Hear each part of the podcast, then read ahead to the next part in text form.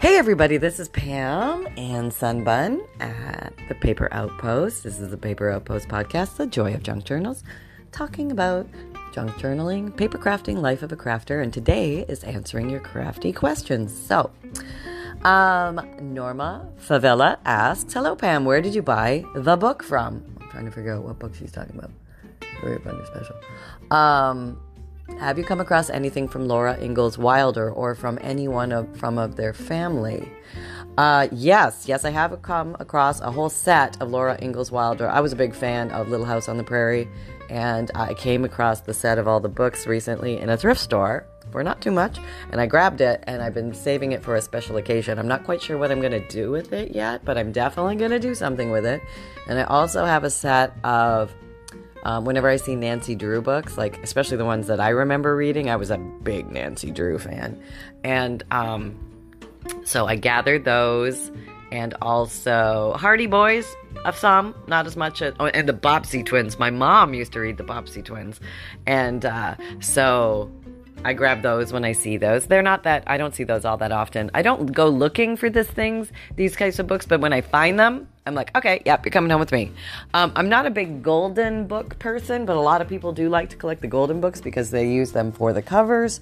Um, what else? Um, so, yeah, oh, I do like to purchase old books like Reader's Digest books um, the hardcover consolidated Reader's Digest storybooks, those are good sizes for junk journals.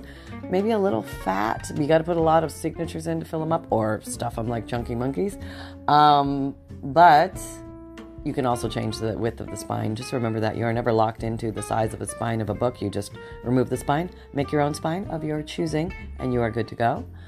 Um, or th- these like primary reader books from the turn of the century. Those are so cool. The shorthand books, they are cool. I mean, something where I get fascinated by the cover. It's either a memory anchor or it's a really beautiful cover and I would just like to honor the cover and then junk journal it on the inside just for fun. You know, that's fun too. So there's no right or wrong way to do this. You can do it however you like. Have fun with it. Um, okay, so we answered that one. We move along, I think. Okay, I did that. That okay. Jeep Girls Cozy Craft says Pam. I am curious to what you mount your camera on. If I remember correctly, you said you were using your cell phone. Yes, I have a very very basic setup. I use this thing called a desk arm. It clamps onto the side of my desk and it holds my cell phone over my um, work, so you can look down. So you can kind of have a bird's eye view of what I'm doing. It's the best thing ever. It's adjustable. You can raise it up and lower it. Um, you can swing it out of the way when you're done. It's a nice way to just have the flexibility. Oh, and the thing is so inexpensive. It's less than 20 bucks. I have a link for one of them in my Amazon shop. Scroll all the way to the bottom of favorite tools and supplies, and you will find it there. Um, and I'm sure there are many others. Uh, I have seen people use the big things to hold Nikon cameras and all this stuff. I have I haven't found a need for that. If I saw some burning need where I had to have the big expensive fancy camera and some big astronomical thing to hold the camera over in the correct position, I would have done that, but didn't need it. I mean, the phone works great um, as far as I can see. And um, uh, I use a Samsung 21 Plus Ultra. Is that what it's called? I've been through a few phones. The one before that was a Samsung S10 Plus, and that worked great for the longest time. And now I, I went up to the 21 Plus Ultra, I think it's called. I, am not very phone savvy, but I think that's what it is. Um, a, a, year or two ago, and still happy with it. It's a great video camera, um, great pictures. And there you go. That's the story. Um, yeah, keep it simple. Whatever you're doing, I mean, I cannot tell you how long it took me to figure out how to orient my YouTube videos in landscape format because I was holding my phone like you normally hold your phone, and everything was upright, you know, recording. And then I was trying to turn the video after I had uploaded it.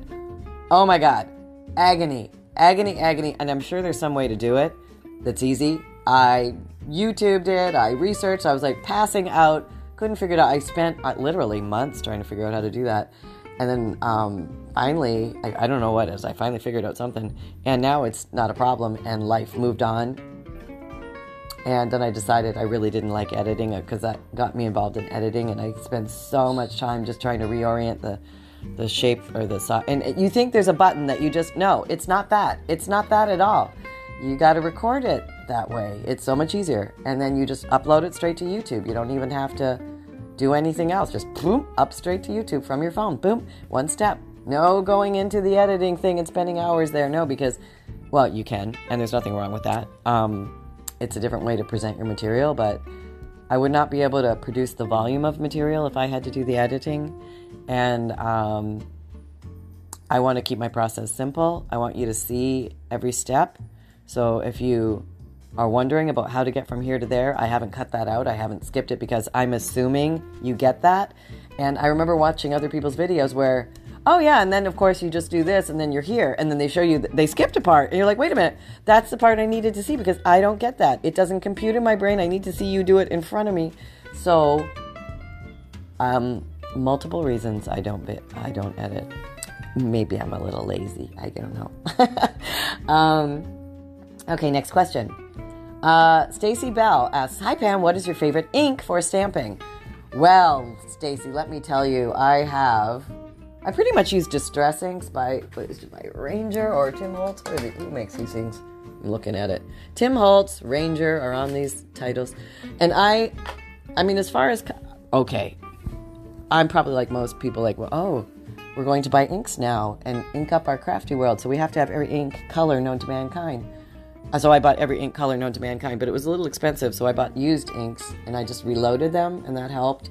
But then I realized I only really use about five or six colors, and you, yeah. So there's black, brown, green, blue, pink. Black, brown, green, blue, pink. That's five. What am I missing? The pile's right here. Let me look. Another day is here, and you're ready for it. What to wear? Check. Breakfast, lunch, and dinner? Check. Planning for what's next and how to save for it? That's where Bank of America can help. For your financial to-dos, Bank of America has experts ready to help get you closer to your goals. Get started at one of our local financial centers or 24-7 in our mobile banking app. Find a location near you at bankofamerica.com slash talk to us. What would you like the power to do? Mobile banking requires downloading the app and is only available for select devices. Message and data rates may apply. Bank of America and a member FDIC. Black, brown, pink, blue, green. Yeah, I guess it's five. I use five mostly. Um, and the rest, they sit in the drawer. Uh, every once in a while, I feel guilty, and I pull them out, and I'm like, "All right, you guys have to come out and play. I have to play with different colors. Get you know, stretch my envelope, and um, or stretch my wings, or get out of my whatever. You know what I mean? And uh, um, yeah, I don't. Uh, yep, just a f- five inks will get you there. You don't probably don't even need five inks. That's like going beyond. Um, just have fun with what you have. You don't even have to use inks. You can use shoe polish. You can use makeup. Um, just get into the play of it all, and your little crafty fingers will end up finding, you know, extra supplies that uh, you want to play with. And I understand there's the journey. So you got you don't know until you go, right? So you don't know you only need a few inks until you buy all the inks and realize I, mean, I only need a few inks. Um, what else? Um, tools are the same way. You're going to buy tools at some point. You're going to buy some tools that you thought were great and weren't so great. You're going to buy some tools that you thought weren't so great and turned out to be your lifesavers. And I would say my favorite, favorite tools are obviously my Crop-A-Dile because it helps me punch holes and place eyelets, so I love that. My little Crop-A-Dile corner puncher, I love that. Smaller, um, it's broken and it still works. I love you, little corner puncher. Helps me round corners. Um, my um, prehistoric big shot Sizzix cranking, die cutting, embossing machine. I love you. You're ancient. You're not electric. And you never fail me. And I love you. I'm, I'm talking to it right now. It's sitting right there. Because I'm, I'm looking to see what, what is. I keep things that I love close because I use them a lot. And the other stuff, you know, like the weird fancy stapler thing, the, you know, I don't know, some weird tools like cutting tools and stuff, the fancy cutting scissors and stuff. They're like way over there in a drawer somewhere. I totally forget about those things because I just don't use them that often and I forget I have them. And so they're not, and oh, the paper punches. Yeah, I put a lot of money into paper punches, used and new, and I don't use them that often. I really like them, but my hands get tired using them. So I'll use them for a while, punch up a bunch of stuff, and then I'm ready to put them down for a while. And uh, so if I had to like let go of something, it would probably be paper punches. They take up, I've got one, two, three drawers and a whole wall set of paper punches because I had to have everyone known to mankind. You never know when you need the scalloped circle with the little cutouts. You might need it. You might need that one one day, Pam, and there you would be without it. So you better buy it. Yep. So no, no, yeah, I could live without those. Um, what else? And you can, you can cut things into shapes. You don't necessarily have to have a paper cutter. Um, you can tear things into shapes. Um, and sometimes it's easier to do that than get your took us off the chair and walk over, open a drawer, and get the paper trimmer cutter thing. Um, okay, okay, what else? My guillotine cutter. Yes, I definitely need that. What else is here? My basic scissors. I have to have the little tiny, easy action titanium you know, squeeze action scissors because those are so easy on the hands. Those are mandatory for me just because my hands are not super strong and they give me the strength of a, a thousand crafters. Yes, yes, I like that. And okay, so I think I answered that question pretty well. Went off on a tangent, but I hope that was some hopeful, helpful info. Um, Jean Alam says, "I absolutely love your art studio. It's beautiful." Oh, oh, she's looking at the craft room tour when it was totally spotless, and I had just presented it to the world like look look where i live. This is my this is my sanctuary. This is how it always looks. It, there's never a paper out of place for gosh sakes. It is like a whirlwind of beauty in here. Okay. Um, jean it doesn't always look like that i promise you. Um, it doesn't look like that right now but thank you. That's very sweet of you. She said did you say your desk is electric adjustable? Yes.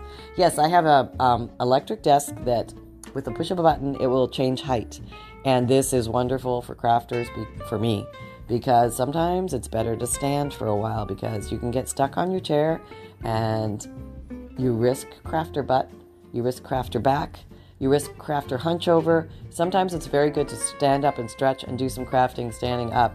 If you don't have an electric desk, you can just take a regular desk and put something on top of it, like a set of low shelves or some boxes and a board uh, and you can raise things up yourself. But I highly recommend changing physical position periodically when you're doing a lot of crafting because it is very hard on your body to be in the same position for hours and hours and hours. And the more you stay in that position, the more you stay in that position.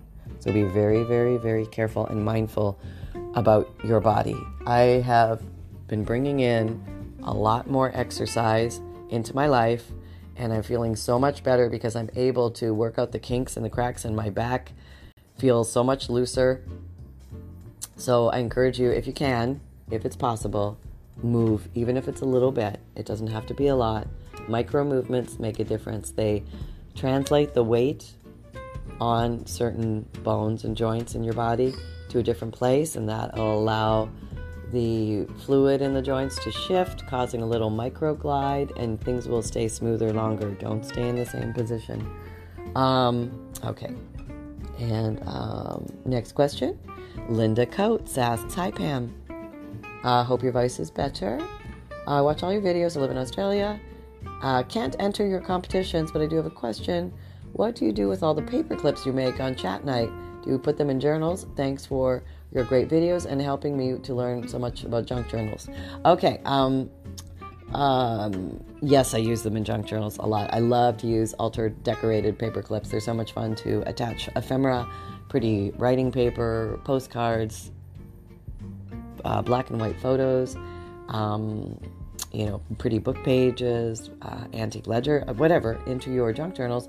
I also use them to make um, uh, I like to make these little special gifts that I add to, to things that people buy, and I use them to wrap those together. I go through them so fast. I can't make them fast enough.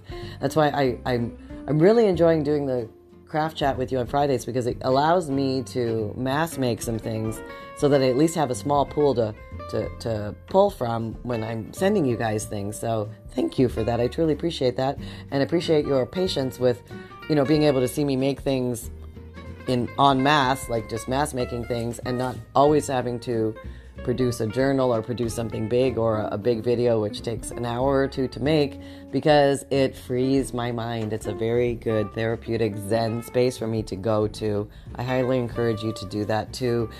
It doesn't always have to be about the big project. Allow your mind and your imagination and your thought process to explore the tiny, the little, the relaxing, the simple, the just making things for the sake of making things space. And you'll end up with these nice little stashes of things that you can add to a junk journal. So when it comes to making your junk journal, you'll just sit down, you'll put you know a few of these things around you and you'll, your journal will come together a lot faster if you have pre-made things ready to go in if you're making things as you go that's a beautiful journey too that's actually how i did it in the beginning and um, I looked at every page as a blank palette, um, canvas, and you just create from there. And there's it's total, totally fulfilling and totally fun.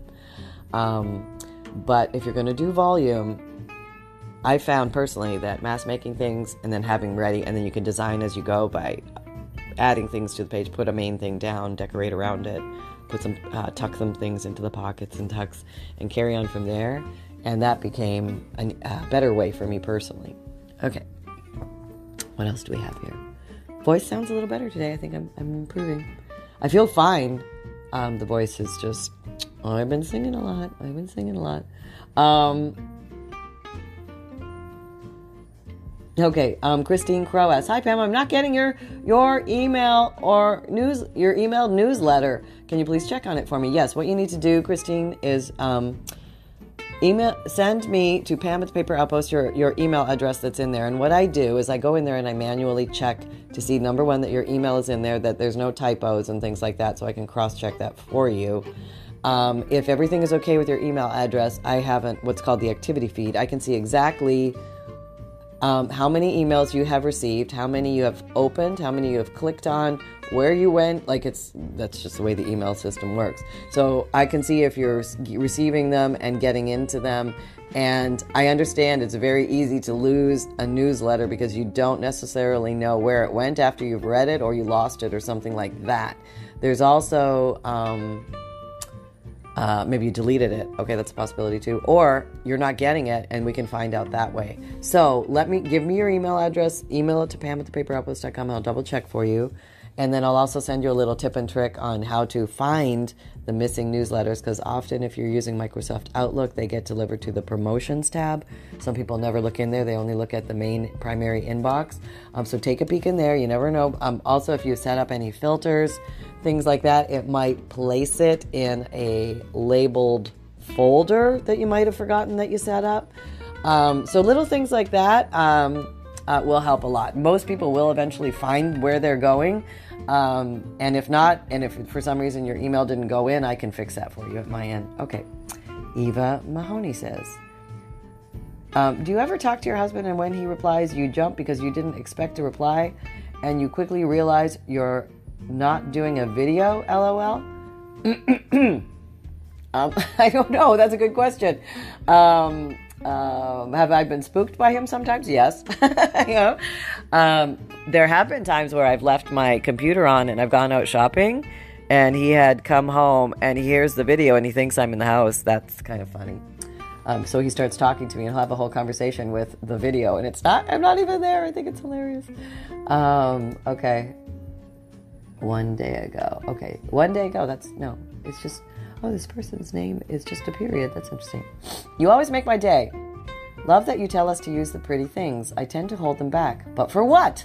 I know, right? We all do that. Um, your encouragement is always the push I need, creating with reckless abandon in central North Carolina. A question Did you have a previous profession in another life? Yes, I've had many previous professions.